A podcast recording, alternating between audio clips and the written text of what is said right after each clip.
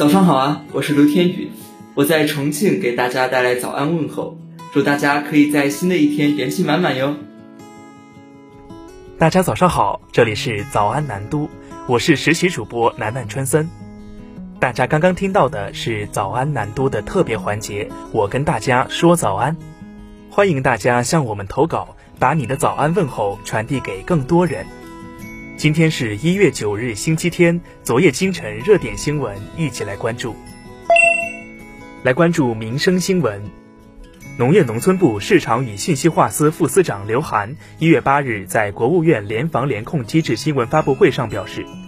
今年冬季受拉尼娜影响，可能会出现阶段性强降温天气，农产品保供稳价面临的压力较往年偏大。不过，综合各方面情况看，今年节日期间，粮油、肉蛋奶鱼、果蔬等供应充足，完全可以满足城乡居民消费需求。刘涵说，当前粮食库存保持高位，稻谷和小麦两大口粮品种占总库存超过百分之七十，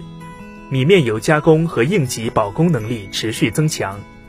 蔬菜方面，据介绍，当前全国蔬菜在田面积达八千多万亩。预计未来三个月蔬菜供应总量一点七亿吨，加上冬储蔬菜，可供每人每天约三斤菜。从区域看，南菜北运和北方设施蔬菜主产省是保障冬春市场供应的主力军，但受汽柴油价格上涨、季节性因素影响，预计菜价将比较坚挺。来关注新冠疫苗接种方面。国家卫生健康委疾控局一级巡视员贺清华一月八日在国务院联防联控机制新闻发布会上表示，截至二零二二年一月七日，全国累计报告接种新冠病毒疫苗二十八万八千七百七十七点二万剂次，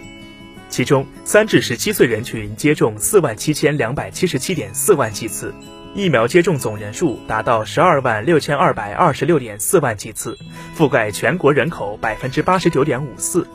完成全程接种十二万一千五百八十七点八万人，占全国总人口的百分之八十六点二五。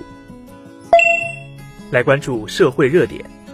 一月七日十二时十分，重庆市武隆区凤山街道办事处食堂发生坍塌，造成人员被困，疑似食堂燃气泄漏燃爆。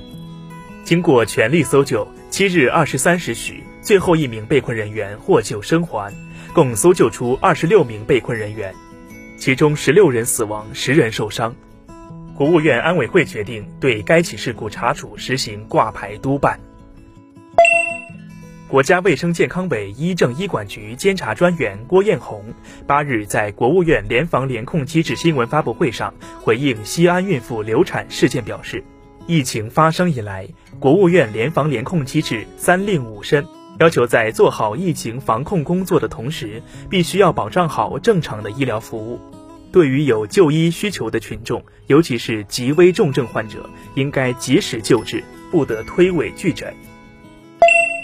一月八日一时四十五分，中国地震台网正式测定，在青海省海北州门源县发生六点九级地震。住在门源县浩门镇北环路附近的何女士向南都记者表示，一家人在地震时紧急外出避险，在自家车上待了一夜，直到当日凌晨六时才敢回家。何女士表示，在车上坐着能感受到余震，所以不敢回家。所幸生活没有受到影响。当日九时，何女士的快餐店已经正常营业工作。她告诉南都记者，周边店铺基本正常营业。同在门源县浩门镇经营餐馆的周女士告诉南都记者，虽然凌晨震感强烈，家人受到惊吓，但当日清晨她已经回到店内，店内没有发现东西散落的情况，营业暂时没有受到地震影响。来关注教育资讯，深圳教育微信公众号一月七日晚发布消息。根据深圳市新型冠状病毒肺炎疫情防控指挥部办公室最新工作部署，为严格落实深圳校外教育培训机构疫情防控举措，切实保障师生身体健康和生命安全，从一月七日起发布通告，全市所有校外教育培训机构学科类及非学科类暂停任何形式的线下培训服务，具体恢复时间另行通知。对擅自开展线下培训服务的机构，教育行政部门将会同相关部门按有关规定予以严肃查处。来关注国际资讯。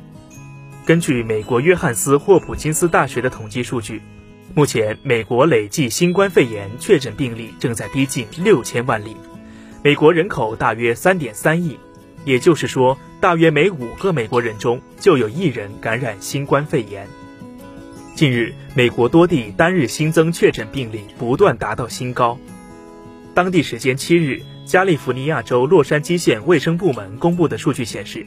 洛杉矶县单日新增确诊病例超过四万三千例，达到新高。当地卫生官员说。接种过新冠疫苗的人需要住院治疗的可能性远比未接种过疫苗的人低，呼吁人们在符合接种条件的情况下尽快接种疫苗或是加强针。以上就是今天的早安南都的内容，更多精彩内容请关注南方都市报 APP。本节目由南方都市报出品。